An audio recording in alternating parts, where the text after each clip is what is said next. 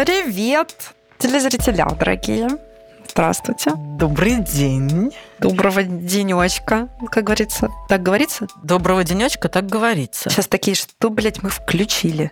А вы? Вы включили, включили подкаст, подкаст про Трикстера. На психологическом. Да, в студии Марина Петровна Пономарёва, аналитический клинический психолог. Марина, поздоровайся с Олимпийским. Добрый день, Олимпийский! Я не слышу ваши руки! Правильно, потому что руки услышать сложно, и здесь никого нет. Марина Петровна, мы здесь вдвоем. И также здесь я, Ольга Владимировна Макарова, аналитический психолог. Мне нравится твоя интонация сегодня. Они разные у меня интонации, разные сегодня интонации. Так, ну что ж, у нас уже есть подкаст про Трикстера, выпуск есть уже такой, но он у нас был, наверное, даже в первом сезоне, да, Марин? Ну, в общем, у нас их всего три, так что не сейчас третий, да, не заблудитесь. В одном из двух первых он есть, можете к нему вернуться. Но поскольку у нас сейчас сезон про архетипы, мы не можем пропустить Трикстера, конечно же. Кто такой Трикстер?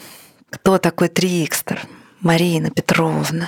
Кто такой Трикстер? Трикстер, Трикстер. Это Меркурий. Дух Меркурий. Это дух Меркурий. Что это значит? Это та самая модель, история, если мы говорим про архетип, ну, то есть та самая встроенная модель. Если мы говорим, что такое архетип, то мы обычно говорим, что это некая конструкция, модель в коллективном бессознательном, которая начинена определенным содержанием.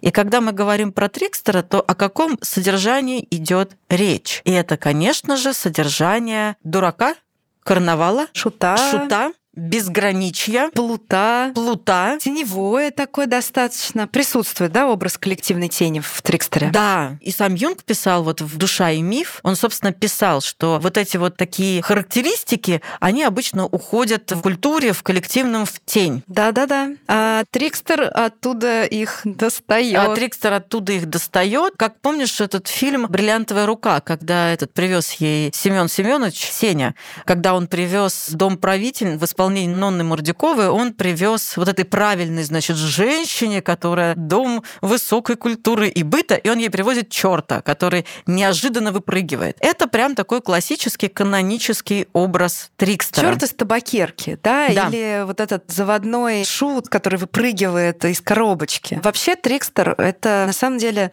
Изначально, если мы про архетип говорим, это не человек и не животное, это первобытное космическое существо, которое обладает и божественной природой, и животной природой одновременно. Об этом Юнг в «Пяти архетипах» писал. Да, да, да, да. Он об этом, собственно, и писал, что это... То есть он и бог, и человек, и животное в одном лице. Вот кто такой Трикстер. Вообще-то это мощная история. И носитель примитивных импульсов, влечений. То есть это как будто бы досознательный уровень. Это досознательный уровень, да. И как раз-таки это то, что самое пугающее в Трикстере, потому что он бессознателен по отношению к себе даже часто, если брать такой базовый архетип. Да. Бессознателен по отношению к себе. Вот Трикстер Виннибага, о котором мы наверняка говорили в да. предыдущем подкасте, да, откуда мы слово это взяли? Мы взяли его из мифологии североамериканских индейцев, да, Трикстер Виннибага, там такой есть персонаж. Там как раз такой первобытный вариант Трикстера, там что-то он на семи ногах и семи руках, то есть это и не человек, и не животное, это некое существо, и поэтому он бессознателен даже по отношению к самому себе, потому что его тело даже не является единым целым. Вот что это такое. А его противоположностью у нас будет образ священника. Образ священника противоположен образу Трикстера. Мудреца. Ну, священник — это мудрец, да, мудрый старец. Мудреца, священника. Архетипически. И Юнг же писал в «Душа и миф», в архетипах, о том, что, собственно, Трикстер всегда где-то был рядом, в углу у алтаря, рядом со священником. В углу у алтаря. Ну, полярность. Мудрец, дурак. Все верно, да? И надо было изгнать вот этого самого дьявола. И тогда где появляется Трикстер, если брать вот эту историю с тем, что он в углу алтаря, и церковную историю? В религиозных страхах и в религиозных восторгах человека проявляется Трикстер. Да. Он же там. Это тень, собственно, да? Такая это, теневая обратная сторона. Это и есть теневой аспект. Ну, если мы посмотрим на священника, да, то его теневой аспект — это Трикстер, который со своими непристойностями, со своими примитивными такими инстинктами, с безграничным таким извращенным даже в чем-то, да. Простите, пожалуйста, но я сейчас вспомнила совсем не смешную историю про вот все эти дела, связанные со священнослужителями Ватикана. Там же было очень много дел уголовных, и которые придали огласке в том, что вот эти, значит, отцы, священнослужители растлевали молодых мальчиков, вершили совершенно жуткие дела. И вот такой канонический образ, можно сказать, что вот где Трикстер, которому не дали никак проявить себя, не создали для него места, потому что Юнг писал, у него есть про пир дураков. Да, Марина, спасибо. Я вот прям хотела цитату оттуда зачитать. Я сейчас прям вот ждала момента, потому что то, о чем мы говорим, да, что это обратная сторона, да, вот этого церковного архетипа. Есть же торжество, да, где на пире дураков, средневековое торжество, там выбирали папу дураков, ну, как бы обратный вариант католического папы, да. И я просто цитату прочитаю тоже из Юнга, как он это описывает. В самой середине церковной службы маски с нелепыми лицами, переодетые женщинами, львами, плясали, пели хором непристойные песни, ели жирную пищу с угла алтаря возле священника, правящего мессу, играли в кости, сжигали вонючий фимиам, сделанный из старой обувной кожи, бегали и прыгали по всей церкви. И дальше он пишет о том, как в других традициях и в других временах похожие истории тоже осуществлялись. Когда детский епископ избирался, в день избиения младенцев, не побоюсь этого слова, избирался детский епископ, которого облачали в епископскую мантию, и среди бурного веселье он наносил официальный визит и даровал благословение. В общем, очень много Юнг про это писал. Шабаш ведьм. Шабаш ведьм. Шаманские ритуалы. Шаманы — это тоже трикстеры. Почему? Потому что задача трикстера, вот Марина Меркурия упомянула, я бы еще Гермеса упомянула. Угу. Задача трикстера — связывать миры. В чем его сила? Это очень древняя такая архетипическая структура, чрезвычайно древняя психологическая структура, которая отражает недифференцированное человеческое сознание абсолютно. Это одна ее часть. Но трикстер, все-таки его задача, мы сейчас описываем, как будто это вот такой конченый. На церковной службе, значит, фимиам из ботинок старых воскуривает. Но все-таки мы говорим о базовом уровне трикстера, да, у нас здесь есть варианты развития. Ну, то есть, если мы говорим, например, мы говорили вот в прошлый раз про архетип Пуэра и Пуэллы, это все-таки архетип, с которым надо растождествляться совсем, потому что он немножечко на границе с патологией. Там нет возможности для развития. В трикстере возможности для развития хоть отбавляй.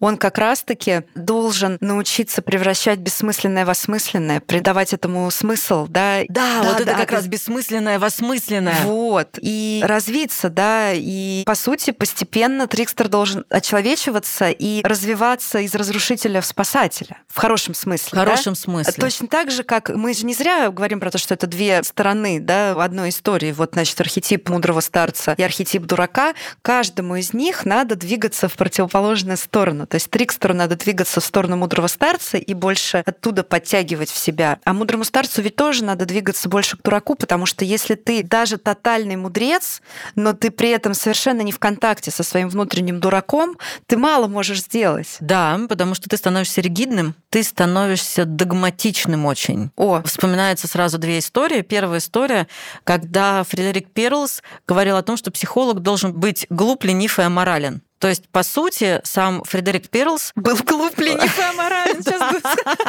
Как и мы. Как и мы, впрочем. То есть вот эта часть трикстерная, ну, по сути, о чем он говорил, что, друзья мои, не надо надевать на себя корону, потому что да, не, да. неизбежного не избежать. Попуститесь, дорогие мои, как бы. Трикстерная — это то, что нас приземляет. Точно. Не заземляет, а, а именно приземляет. приземляет. Именно, да. Потому что вот это вот, что такое, да, это папа дураков, это месса, великое все духовное, и тут оно подвергается сомнению. То же самое, как с психологом, когда Фредерик Перлс произнес эту фразу «глуп, ленив и аморален». Глуп для того, чтобы не навязывать свои умные, умные в кавычках, конечно, идеи другому человеку, ленив для того, чтобы не проделывать за другого его работу и не брать на себя лишнюю ответственность, так. и аморальный, не в смысле, чтобы возвращать. А для того, чтобы а не судить. Не судить, да, конечно. По каким-то внешним вещам, а разобраться в причинах и в процессах. Я хочу процитировать, Марина, сейчас неожиданный такой заход, но трикстер здесь, и мы говорим, скажем так, про церковное, да, уже стали говорить, но мне сейчас захотелось процитировать апостола Павла. Так. Я хочу, кстати, всем рассказать, Нет, я сначала процитирую. Процитируй. Да. «Если имею дар пророчества, и знаю все тайны, и имею всякое познание, и всю веру, так что могу и горы переставлять, а не имею любви, то я ничто». Это сказал апостол Павел. То есть мудрец, который имеет все знания, чтобы горы переставлять, одними этими знаниями ничего сделать не может. Не могу сказать, что «Трикстер» — это прям очень сильно про любовь, не могу сказать. Но, блин, мне кажется, сама по себе эта цитата, она достаточно трикстерная. И трикстерная, и очень ёмкая, которая тебе говорит, потому что, смотри, мы же можем на любовь смотреть с разных сторон. И в данном случае мы можем смотреть на то, что там все знания мира, они никакой сути не несут, если там нет жизни. А жизнь, она про движение, жизнь, она про очень примитивные порой вещи, простые, примитивные. Ну, конечно, конечно. Про какую-то вот такую приземленную реальность, я бы даже сказала. Конечно. И тогда да. И сама по себе цитата ведь очень трикстерная, как ты уже сказала, которая подвергает сомнению. И вот трикстер, архетип трикстера, это то, что уравновешивает любой процесс, по сути. О, точно. Не позволяя уйти, не позволяя отлететь. Когда, вот помнишь, мы говорили про героя, мы говорили про архетип героя, что внутри каждого из нас есть герой, которому важно проснуться и победить дракона. И из такого пустого болванчика воина прийти к чему-то более осмысленному, осмыслить свою деятельность. Так вот, это невозможно без трикстера. И если мы посмотрим на сказки, там всегда присутствует трикстерный персонаж или персонаж-трикстер, который подстрекательствует, который подвергает сомнению, который заводит в какие-то мути, дебри, дебри да, и же с ними. Тем самым позволяя герою из вот этого отлетевшего, совсем героического такого божественного приземлиться и стать реальным ощутимым опытом, осмысленным ощутимым опытом. Трикстер, вот это вот появление трикстера как возможность подсветить какую-то другую сторону, по сути, позволяет нейтрализовать односторонность сознательной установки. Ой, хорошо, как говоришь, а? Вообще. Да. Ну вот, и, конечно, на всякого мудреца довольно, довольно простоты. простоты. Вот, вот точно. Да, кстати. Да, на всякого мудреца довольно простоты. И на всякого мудреца внутри нас очень важно иметь довольно простоты. Да, вот. Да, вот. Если мы говорим... Но, опять-таки же, есть другая сторона. Когда у нас не хватает мудреца. Вот, давай про это поговорим, а то мы сейчас тут нахвалим. Нахвалим трикстера. Ну. ну, может, он это нас... это. Может, он достоин того, чтобы его... Да не, ну, слушайте, у всего есть там разные части, да, ну просто, в принципе, мы всех-то нахваливали, ну, кроме Пуэра и Пуэллы, ну, потому что там, правда, как бы такая... Ну, мы чуть-чуть их тоже чутка подхвалили. Да-да, и там есть светлая сторона, и мы про это тоже сказали. Нет, идентифицироваться с архетипом трикстера тоже вредно, естественно, идентифицироваться с любым архетипом, это значит быть захваченным. Это всегда плохо, да, мы всегда ищем баланс. Конечно, трикстер — это архетип развития, на самом-то деле, на верхнем уровне, да, но есть нижний уровень, когда это архетип обманщика, вредителя, психопата. Трикстер — психопат, вообще-то. Вообще-то это существо, которое не имеет границ вот настолько, да, оно может все просто захватить собой. Но это на самых плохих вариантах, на самых нижних уровнях. Просто, ну, цыгане, которые к вам подходят в переходе и, значит, кручу-верчу, обмануть хочу, забирают все ваши деньги и украшения, они трикстеры. Которые заставляют ваш мозг включаться. По идее, то есть, по идее, в этот момент О, функция как раз того, чтобы ты пришел в себя, в сознание и не влез в эту историю, да, и сказал спасибо, не надо мне гадать. Как мы с тобой в одном из выпусков говорили, что против нарциссизма должен быть щит, щит от Афины, который отражает, отражает, возвращает. возвращает. То ответ на трикстера — это включение функции сознания. Если он досознательный, если он примитивный, если он безграничный, если он неокультуренный, потому что это докультурный уровень, который нам нужен, чтобы переходить на следующий левел. сто рублей. Окей. Я тебе уже четыреста должна. Да, ну мы ждем предложения от слушателей. Да. Мы еще не решили. Но четыреста рублей отложили. В баночке уже есть. Кстати, мне кажется, что я тоже уже где-то должна была, я просто не заметила. Ну, переслушаем, и я положу тоже. Я просто не помню, Я чтобы... тоже не помню, но я не верю, что я записала четыре выпуска, четвертый сейчас, и ни разу не сказала никакого... Англицизма. Да, да, я думаю, что что-то есть. Послушаем, решим. В чем прикол трикстера? Он парадоксальный, И он одновременно остроумный, находчивый и глупый, активный, движущийся и ленивый. Одновременно он сочетает в себе совершенно парадоксальные вещи. Mm-hmm. Это можно делать только вот на этом как раз-таки уровне. Это реально очень древний архетип. Как раз-таки у индейцев Виннибага Трикстер называет всех своими братьями и сестрами, по-моему. Но не потому, что он христианин, а потому что он был до всех. Он был самый первый. Он был до того, как появились все. И во многом благодаря ему все остальные появились, потому что он все пробовал. И вот когда появляется этот прикол, да, что как бы, ну, кто-то же решил как бы попробовать молоко коровы когда-то. Угу. Ну и в целом, посмотрите на наш мир. Кто-то решил попробовать молоко коровы. Вот вернитесь в момент, когда вы не знали, что можно пить. Это же надо было как бы, ну, додуматься, додуматься и решиться на это, да? Даже, знаешь, додуматься, ладно, но так решиться ж надо было. Кто-то решился попробовать молоко коровы, кто-то придумал, что можно есть лимон. Сколько он всего попробовал перед этим, и все ли остались живы? Ну, то есть, понимаешь, да? Но вот все пробовать. Ой, Марин, может, я сейчас гоню, конечно, но мне кажется, что кулинария очень трикстерная в этом смысле. Да и наука, на самом да. деле, тоже. Просто, мне кажется, немножко даже недопонимаем, насколько. И наука Наука, наука супертрикстерная. А давайте посмотрим, что будет, если мы вот этот реагент вот сюда добавим. Понятно, что ученый на то и ученый, что у него есть расчеты, у него есть формулы, он предполагает, что будет. Но настоящий рок-н-ролльный ученый, который совершает открытие, это тот человек, который вкалывает неизвестную вакцину своему ребенку, которую он только что изобрел, и он думает, что это вакцина от полиомиелита,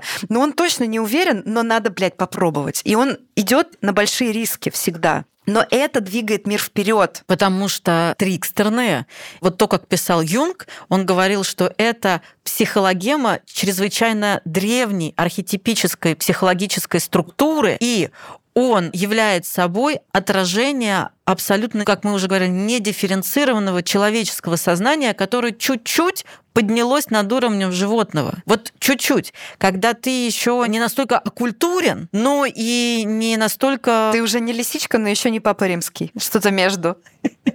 Ну вот что-то между. То есть это не только одни инстинкты, здесь все-таки появляется плутовство, выдумка, какая-то хитрость, появляется что-то такое озорное. озорное. Вот.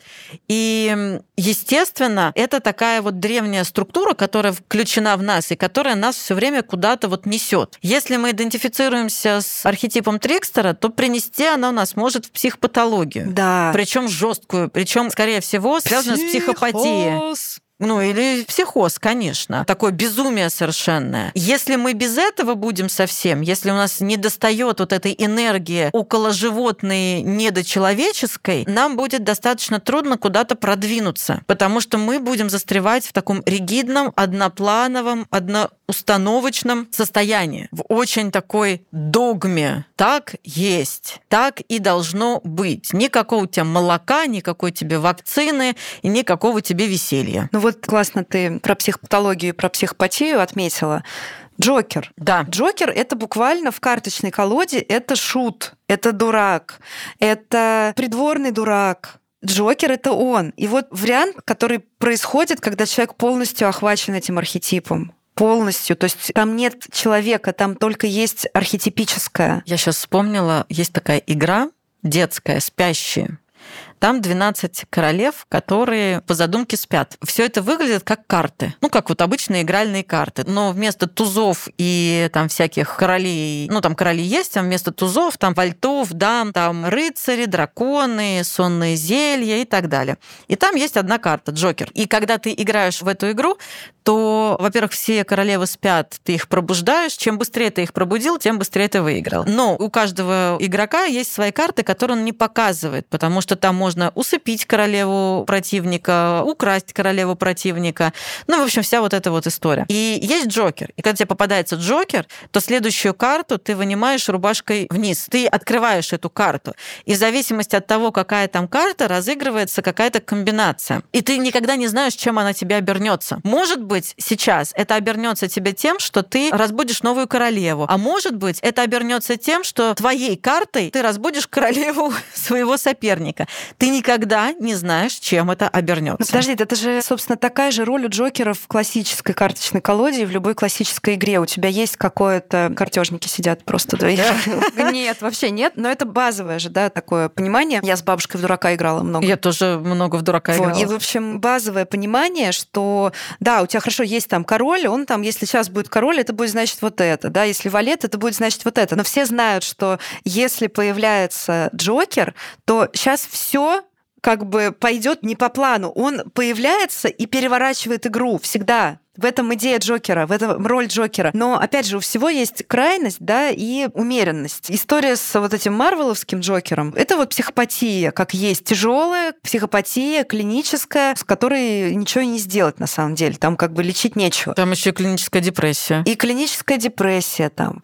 Но лечить там как бы, там, ну, очень все. Он очень даже не нарушенный, а разрушенный. Угу. Джокер поломал его. Архетип. А, архетип. Да, архетип вот поломал охвач... его. Да, охваченность, она... Что значит охваченность? Вообще. Это значит, что личность деактивирована, задавлена или даже уничтожена в клинических каких-то случаях. Личность там уничтожена, там нет человека, там есть только вот это архетипическое, только архетипическое. Это очень теневое, да, очень охваченность тенью. Охваченность теневой стороной этого архетипа. Ну, то есть все говно, которое есть, оно поднимается наружу. Ну да. Говно в смысле все то, что было теневое, подавлено, негативное, вытеснено, и там и золото, и какашки, в общем, все, все, все это поднимается и захватывает. В перемешку. Да, причем в перемешку. Да. И никакой золотоискатель там тебе ничего не найдет, уже не разбредет. Хорошо, кто у нас мифологические трикстеры? Мы уже сказали про Меркурия, Меркурий или Гермеса, это один, да, и тот же человек. Дионис, конечно. О, конечно, да. Дионис — это второй, наверное, главный греческий, ну, трикстер. Он прям плут, он повеса. Да, Дионис или Вакх. Повеса, соблазняющий, который... Он же это еще и пьянствовал. Да, конечно, Бахус. Архетип, который, собственно, мифологический персонаж, который управляет всем вином и виноградом, и праздниками. И праздниками, праздниками, на которых происходили самые невероятные вещи. И как не вспомнить пиры Петра Первого? Ну, мы и в прошлый раз говорили, что, в принципе, Петр Первый — это, конечно, трикстер. Это... И как он раздвинул границы. И как он раздвинул границы, и одни его пиры чего стоят. Ну, кстати, Екатерина вторая тоже далеко не ушла. Да, которая... да, да. А чё бы коня не попробовать? Блин, какие у нас были бабы классные. Екатерина, Елизавета. Вообще. Где они теперь? Я вот просто я хотела сказать, потому что Россия, которую мы потеряли. Ну, серьезно, ну, то есть это же просто какие-то феноменальные периоды были. Для развития, да, безусловно. Опять-таки, свечку не держала, не знаю, как там было изнутри, потому что этого же есть другой полюс. Нет, всего есть. Я же да. не идеализирую, Марина, ну, понятно, что есть, но... Да, просто но... ты вот сейчас задумайся, Россия управляет женщина. Россия не просто женщина. И не просто управляет. И не просто управляет. А та же самая Екатерина. Я вспоминаю, вот я читала, когда ее Ее всякие там биографии. Она же переписывалась с французскими мыслителями. Ее интересовало искусство, наука. И она в этом плане, у нее, конечно, был какой-то, ну, можно, наверное, сказать про то, что у нее был животный познавательный интерес. Именно животный познавательный интерес. Там, да, просвещение, уровень фантастика. Ну, тяга к просвещению. Тяга к просвещению, конечно, была огромной. Кого мы еще можем вспомнить как вот таких архетипических трикстеров? Ну, знаешь, там смотришь на человека и думаешь, ну, это архетипическая мать. Ты можешь mm, играть да. во все что угодно, но там вот эта энергия материнская, да, она да, прёт. Да. Дорогие телезрители, у вас такое бывает? Напишите нам комментарии. И они такие, блядь, что? Опять? Опять? Опять они говорят эту дичь. Да!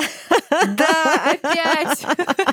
Вам не показалось. Но вот правда, смотришь на человека, думаешь, ну это прям архетипическая мать, это архетипический отец, это архетипический Дионис. Но, кстати, Дионис — это еще и пуэрность, да, пуэрильность. Пуэрильность. пуэрильность. Да. Да-да, потому что развлечение во главе угла. И в трикстере эта пуэрильность тоже присутствует. Да. Другой вопрос, что пуэр-то трикстером пользуется не во благо, а во вред. Да. Да. Да. Да. Кажется, да. Есть такой ролик. Ленивый психолог или идеальный психолог. Идеальный и ленивый, возможно, это одно и то это, же. Это, возможно, одно и то же. Я студентам показываю. Когда... Психолог-улиточка, который не успевает делать интерпретации, и слава богу. Да, но он просто сидит и всю сессию такой... Верно. Типа, я такой страдающий, несчастный. Верно. И я от этого схожу с ума. Верно. И меня это гнетет, верно. Ты ведь не просто так это показываешь студентам, да? Потому что иногда надо делать именно так. Иногда нужно делать именно так. И это тоже, кстати, про трикстера, который выходит за пределы. Вот мне кажется, в нашей профессии... Наша профессия — это сериал. Сериал, который содержит в себе все архетипические персонажи или всех архетипических представителей. В какой-то момент очень важно, и это, как правило, в самом начале, включать архетипическое материнское. Ну, я так сказала, знаешь, такая, типа, включать архетипическое материнское. Кнопочка, как будто же кнопочка есть у всех, есть да, уже, такая, да, нажимаем, такая. И вот оно включается. Хирага, там у тебя все есть. Я к тому, что в какой-то момент, это, конечно же, архетипическое материнское, в какой-то момент привносится отец. Очень важно, чтобы появился трикстер. Потому что я не скрываю того, что периодически, наверное, я выступаю по отношению к людям, с которыми я работаю, и, там, и к студентам, и к пациентам. Я эдакий трикстер, Ты который мой хороший, сидит под... не скрывает, молодец. Подначиваю. И ты трикстер. Да, за что? Да. И я трикстер. И Гефест трикстер. И Прометей трикстер. Прометей трикстер. И Одиссей трикстер. И Твой Сизиф, любимый. Кстати. Мой любимый Одиссей. Твой любимый Одиссей. Обожаю. Ну, наконец-таки мы до наконец-то него добрались. Мы добрались. А расскажи про Одиссея. В чем он трикстер? Вот что для тебя, вот где там трикстерное для тебя? Послушай, ну вспомни, как в Одиссее вообще его, какой эпитет у него есть? У Одиссея, который к нему приклеен. Он какой? Хитроумный. Хитроумный Одиссей. А-а-а. Ну, то есть это его эпитет, он хитроумный. И он не выходит из положения... Во-первых, он попадает в ситуации, конечно, из которых прямым путем не выйти. Персей тоже трикстер, который Медузу Горгону победил, о которой мы говорили в прошлом выпуске, да. И сейчас много говорили. Потому что победить Медузу Горгону героически невозможно. Да, и он же там к этим горам, они ему рассказывали, что нужно делать. То есть там надо было извернуться по полной программе. И там выступали собственно, трикстером вот эти вот товарищи-то. Горы их звали. По-моему, да. Они, собственно, его там подначивали. И, собственно, тоже, почему Персей пошел за Медузой Горгоной, сын Данаи и сын Зевса, когда их изгнали, у Данаи был отец, и ему было предсказано, что он может почить от рук своего внука. Угу.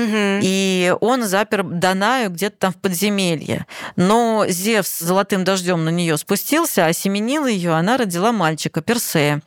И когда там росли они, хорошо все у них было, и потом, значит, ее отец узнал, выгнал их и отправили там в каком-то деревянном ящике. И приплыли они к какому-то там царству-государству. И вот там, собственно, рос Персей. Матерь его, Даная, была невероятной красоты. И царь этого государства говорит, все, давай забираю красавицу, себе жену сделаю. А Персей ему говорит, я сын Зевса, сейчас тебя победю.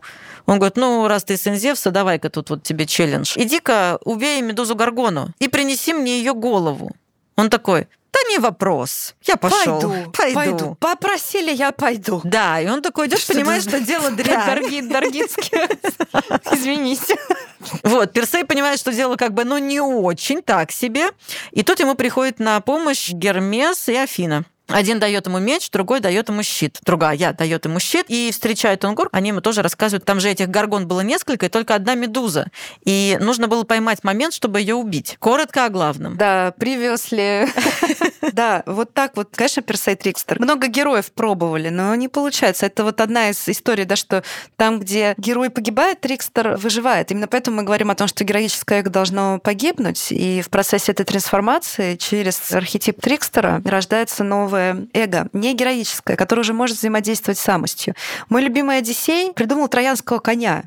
Что может быть более трикстерным? В «Илиаде» это же он именно сообразил отсунуть троянского коня. И все пошло по одному месту. Нет, в смысле, они победили. Троянам, в общем, к стенам Трои подогнали ахейцы коня, через которого заехали в город, потому что у них заканчивались уже силы, они не могли осаждать, и одержали победу. Одиссей хитроумный. А знаешь, кто еще из твоих любимых хитроумный, кто? Марина Петровна? Прометей? Нет, Марина Петровна. Ну, Прометей тоже хитроумный. А он твой любимый, да? Ну, не без этого. Но я имела в виду Кицунэ. Да, Кицунэ, это моя любимая. Вот. Но, кстати, они бесполые же были, лисы. Так и трикстер бесполый. И трикстер бесполый. Что... И у Кицунэ было несколько хвостов. И она могла... Или он... Это японская у нас, это да, мифология? Это же японская мифология. Угу.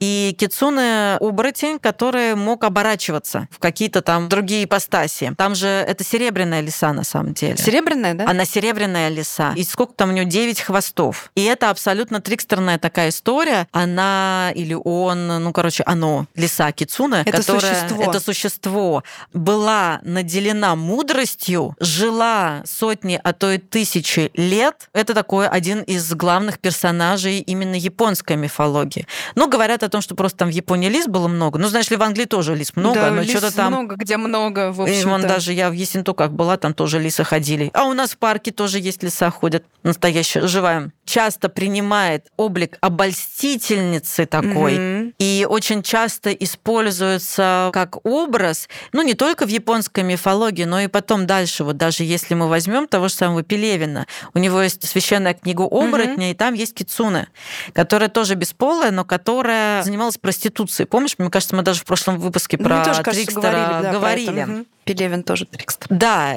и это атрибут богини Инари. И, конечно же, Кицунэ — это оборотень, это демон, с одной стороны, очень обладающий какой-то невероятной мудростью, но, с другой стороны, конечно, вышибающий все пробки и выводящий за грани всего возможного. И еще очень интересно, что Кицунэ способна вселяться в тела. Одна из способностей, и то, что описано было у Пелевина, кстати, одна из способностей — создавать иллюзии. Она вселяется в чужие тела, приходит во снах и создает иллюзии. И Кицунэ у Пелевина, собственно, она этим и зарабатывала. И да, буквально да, проституция. Ты про это рассказывала. Я про mm-hmm. это рассказывала. Если мы идентифицируемся с Трикстером, то мы попадаем в мир иллюзий. Mm-hmm. А еще помнишь, мы с тобой, когда мы говорили про Трикстера, мы говорили о том, что предприниматели, предприниматели это Трикстеры, да. Что для предпринимателя очень важно иметь дух Трикстера. Так вот, Кицунэ это необходимый атрибут атрибут именно богини предпринимательства. Богини? Богини Инари. Там богиня предпринимательства? Богиня рисовых полей и предпринимательства. Прекрасно. Мы вот сейчас говорим о том, что где наши великие женщины, которые когда-то были у руля нашего государства, где они?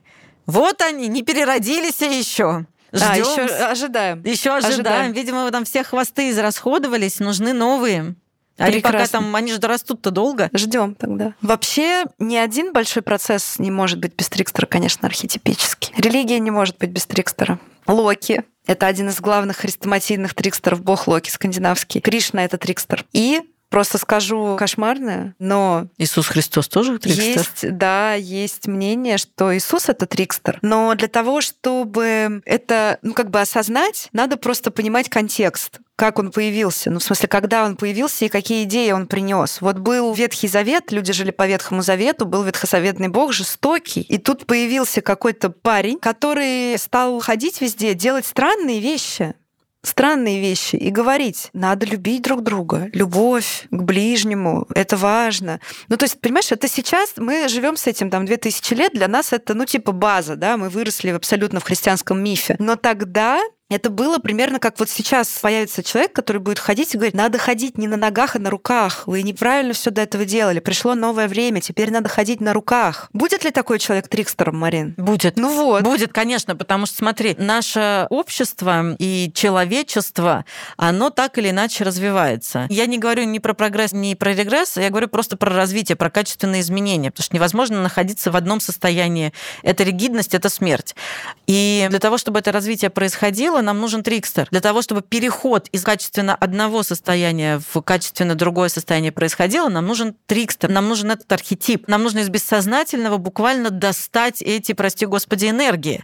И тогда Иисус, конечно, это Трикстер, который совершенно вообще парадоксальным образом заходит в общество и культуру, и разворачивает ее, и течение как будто бы меняет. В другую сторону начинает все течь. Парадоксальность. Вот черта она, Трикстера. Да, парадоксальность. Я думаю, сейчас, кто мог бы быть нашим Трикстером, который мог бы что-то менять? О. И есть ли они сейчас? Ну-ка. Потому что у меня пока такое ощущение, что есть... Помнишь, мы с тобой как-то в одном из подкастов ты вспомнила... Выступление, это, Луиджи наверное, Зоя. Про героя. Луиджи, Луиджи Зоя, Зоя, точно. Луиджи Зоя. Вот мне кажется, что в настоящее время вот такого как раз архетипического не так много, а стереотипного как будто бы много. Как будто бы есть заходы на Трикстера, ну, с разных сторон, в разных, там, не знаю, государствах, странах, разными персонажами. Но не хватает мощностей. Оказывается, как-то больше стереотипным. Блин, Марин, скажу такую неприятную вещь сейчас. Я с тобой согласна, но... Я боюсь, что архетипического теневого очень много. В плохом смысле. В плохом смысле. Вот этого очень много. вот этой кровожадности, вот этой жестокости, с которой человек готов на кого-то наброситься, потому что он думает не так, как ты. То есть вот выпускает свое животное погулять очень охотно, потому что это долго очень подавлялось. Это про то, что как раз человек вот это свое архетипическое животное, агрессивное, не имеет куда выпускать. Мы не охотимся уже очень давно. Понимаешь, мы покупаем мясо в магазине, а кто-то его и не ест. А куда девать агрессию? Это биология, это не психология даже. Хотя я не разделяю эти вещи, ну то есть это вот связанные вещи. Мне кажется, вещи. Поэтому и нет трикстера, потому что очень Сде- много... Сдерживания много, а, а трикстер много не, не терпит этого, подав... не приемлет. Вот смотри, очень много накапливается напряжение агрессивного, именно животного, инстинктивного. Всё-таки трикстер, он уже чуть над животным поднялся. Конечно. А здесь какое-то действительно кровожадное животное, совершенно не критичное к окружающему миру. Это моя совершенно моя бурная фантазия. Оно не дифференцированное, и его так много становится, как будто бы, что там пока это переварить, чтобы уж до следующего, пока не разовьется это, пока это не переварится. Когда есть вот такой спонтанный выплеск огромного теневого, содержимого, столько ненависти, ну вдруг, откуда его достали? Оно не появляется за один день, согласись. Нет, это не где-то появляется. Должно было подкопиться. А для того, чтобы это подкопилось, это нужно было подавлять долго. Угу. А трикстер это все не любит. Я думаю, он не хочет просто здесь появляться. Как говорят индусы и буддисты, у нас сейчас Кали-юга. В Кали-югу спаситель не появляется. Спаситель почти всегда трикстер, потому что он приходит и говорит, все хуйня, давай по новой. Ну как бы все да, делаем по-другому. Да, да, да, да, да, я с тобой тут полностью согласна. Уже когда-то такой процесс мы имели некоторое время назад.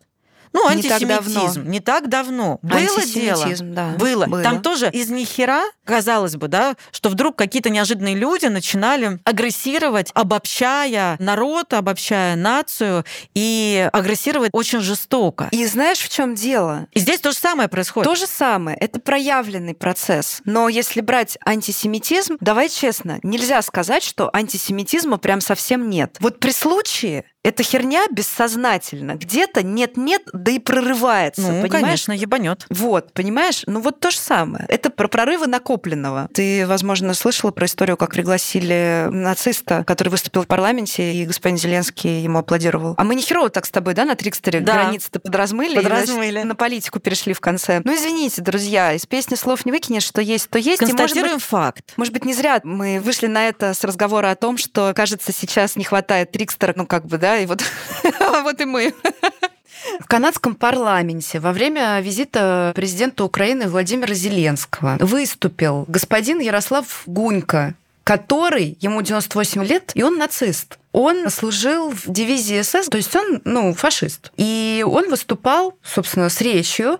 Все ему аплодировали. Аплодировал Зеленский. И его представили украинско-канадским героем и поблагодарили за службу. А потом вскрылось, что, как бы, ребят...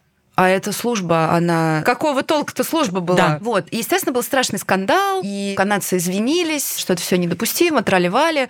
Но очень большой вопрос остается. У меня, честно говоря... Тут ко всем вопрос, конечно. Угу. Но хорошо, допустим, образование деградировало до такой степени, что никто не понял, что происходит, и все просто такой, как бы всплеск коллаборационизма, все хлопают, и я буду хлопать. Но у меня, конечно, полная оторопь в отношении господина Зеленского, который вообще-то, ну, с Украины, и вообще-то он-то контекст должен понимать. Насколько я знаю, его дед был выдающимся в военной среде деятелем, как раз-таки советским, и он очень, ну, как бы личный вклад большой внес в победу советской армии над нацистами. И аплодисменты господина Зеленского на этом мероприятии меня, честно говоря, просто парализовали, ввели в ступор. Ну, то есть он буквально стоял и аплодировал этому Ярославу Гуньке и, кажется, не моргнул глазом. Не знаю, может, там, конечно, монтаж какой-то был такой, может, он на самом деле стоял... Я же не была там, да? Я да. не знаю, может быть, он стоял тоже, тоже в шоке, в оторопе. Да, в оторопе, но, во всяком случае, во всех источниках, где я смогла найти это видео, там все выглядит так, как будто он аплодирует. Но, опять же, да, я, как говорится, свечку не держала. И кто бы мог подумать еще, я не знаю, сколько, два года назад, три года назад. Хорошо, давайте в доковидные, да, давайте да, там... Да, доковидные времена. Четыре года назад подумать? Кто бы мог подумать, что это вообще в современном мире возможно. И в этой связи мы наблюдаем, помимо чудовищного расщепления, еще и чудовищную подмену понятий. По сути, когда мы говорим про какую-то власть, да, мы говорим о том, что мы делегируем ей какие-то функции, и мы опираемся на эту власть, которая наши интересы защищает перед другими. И когда мы начинаем вот это все наблюдать, просто едет крыша. Просто едет крыша. С одной стороны, мы с тобой, как психологи, понимаем, против всего плохого за все хорошее. Но в таких ситуациях мы начинаем теряться. Вот оно расщепление, да, в котором ты начинаешь теряться. А где тогда хорошее, а где тогда плохое? А на что мне тогда опереться? Но страшно не это. Ну, в смысле, это тоже страшно. Но еще, на мой взгляд, Оля, страшно другое, что вот это коллективное, которое несет, оно не позволяет нам дифференцировать.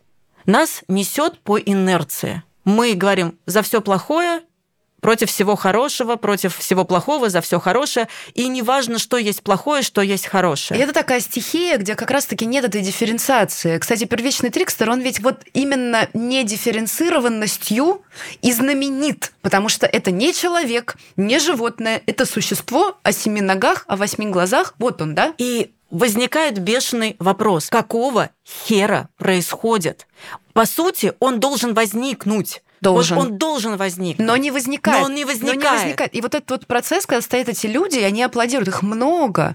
Он же вот действительно, я думаю, что он про это, что так, ну, как бы, наверное, он нацист, но все хлопают, все вокруг хлопают, и я тогда буду. Вот как это все, блядь, происходит. Вот почему мы постоянно вам говорим, что важно себя дифференцировать. И если даже мы говорим о каком-то трикстерном уровне, не надо быть трикстером Виннибага. Это не уровень человеческого сознания. Уровень человеческого сознания – это Остап Бендер во всяком случае. Хотя бы. Ну, вполне, да. Да? Ну, ладно, Илон Маск, если хотите. Ну, ладно. Ну, кому как нравится. Да, но я просто... Потому что наша психика, она изначально, она, конечно, будет более коллективная.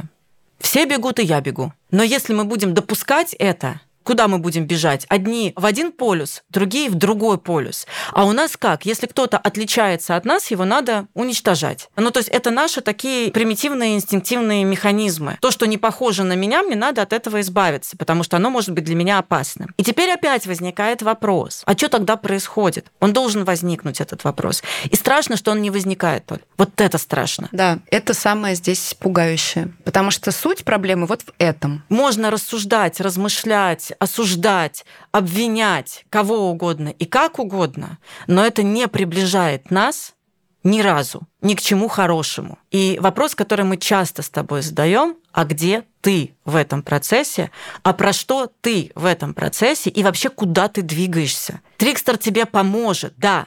Трикстер будет рядом, он тебя подначит, он будет переворачивать твое представление, он будет тебя путать. Именно для того, чтобы тебя потрясло в этом процессе, и ты нашел что-то, что для тебя действительно является ценным, важным. Но для этого, а не для того, чтобы э, тебя погрузить в перверсию. А вот если эго слабое, вот тогда это погружение вот в эту прям перверсию, в перевертыш. Да, поэтому, уважаемые телезрители, думайте, останавливайтесь и думайте, потому что очень легко нам, каждому человеку, особенно когда идет коллективный процесс, очень легко нам принести говно на лопате и сказать, что это какие-то блюда из мишленовских ресторанов. Это очень легко сделать. Но говно – это говно. Вот мы это как раз и лицезрели в том сюжете, о котором мы с Мариной говорим, буквально. Да. И говно везде есть. Его нужно научиться отличать от неговна. А для этого надо все-таки сначала самому лапками-то погрести. Вам, вам надо лапками грести.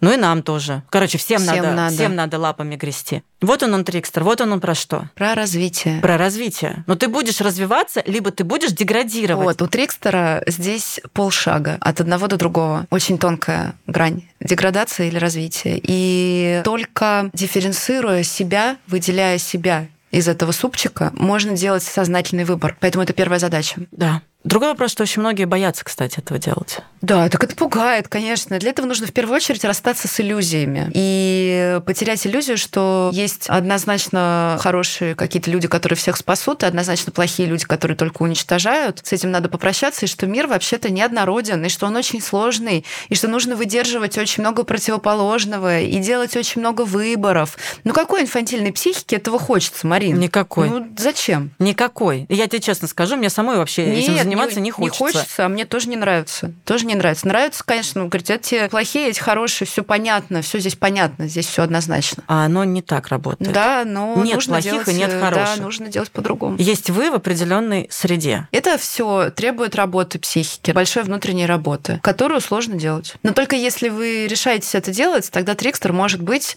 вам полезен, потому что мы так весело рассказали про архетип Трикстера. Он, конечно, такой классный, он правда классный. Но он и страшный. Он очень страшный. Я вспомнила сериал, есть отечественный, про Короля и Шута. Я не знаю, как он так и называется, Король и Шут, по-моему. Ну, так или иначе, про группу Король да. и Шут, которую... Вот... Мы даже с тобой как-то обсуждали. Да, вот вышел в этом году он, и там показан, даже если не хотите смотреть, но вас интересует фигура Трикстера, вот зайдите хотя бы там пятнадцать минут первой серии, посмотрите, там эталонный Шут. Это эталонный Трикстер, хрестоматийный. Евгений Ткачук его прекрасно сыграл, артист. Это просто... эталонный Трикстер в самом таком непереваренном варианте. Он идеальный. И он появляется в этом сериале ровно в те моменты, когда у героя начинается психоз, и он становится полностью охвачен содержимыми бессознательного, причем деструктивными. Вот тогда появляется Шут. Он появляется, когда герой стоит на краю крыши с бутылкой пива. Он появляется, когда герой находится в психиатрической больнице, находится в состоянии жесточайшей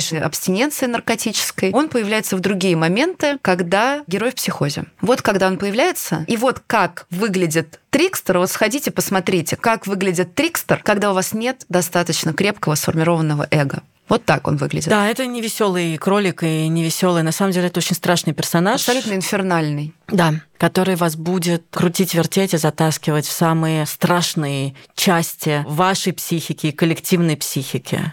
И это не фиговая проверка, скажу я вам. Очень не фиговая проверка. Но все возможно. Возможно, все. На этом все. Все. Ну что, дорогие телезрители, ждем ваших лайков, комментариев и прочего-прочего. Держитесь там. Держитесь. Держитесь. Я там. думаю, это очень непросто. Честно говоря, очень непростой выпуск для вас. Ну, про архетипы вообще сложно, да? А здесь такой заряд, но я просто должна сказать, это очень важно. Тут очень много приглашения к развитию. Ну, мы посмотрим, как это приглашение будет. Ну, вы уж поднажмите, чтобы его принять. Ребята, это третий сезон все-таки уже как бы, ну, как уже... Да. Ну, Да, потому что это такое очень сложное приглашение, которое провоцировать может много разных чувств и эмоций. И это вполне естественно. А что, Трикстер должен кого-то оставлять равнодушным? Нет, нет, в том-то и дело. Он может кого-то оставлять равнодушным? Он не может оставлять никого равнодушным. Это его природа переворачивать все с ног на голову, с головы на ноги, с боку на бок и вообще все к чертям переворачивать. Это его природа. Но эта природа позволяет нам смотреть по сторонам. Да. Ну вот мы с тобой посмотрели по сторонам. Да, посмотрели. И вы посмотрите, друзья. До встречи через две недели. С вами были Марина Пономарёва, Ольга Макарова. Подкаст на, на психологическом. психологическом. Пока. Пока.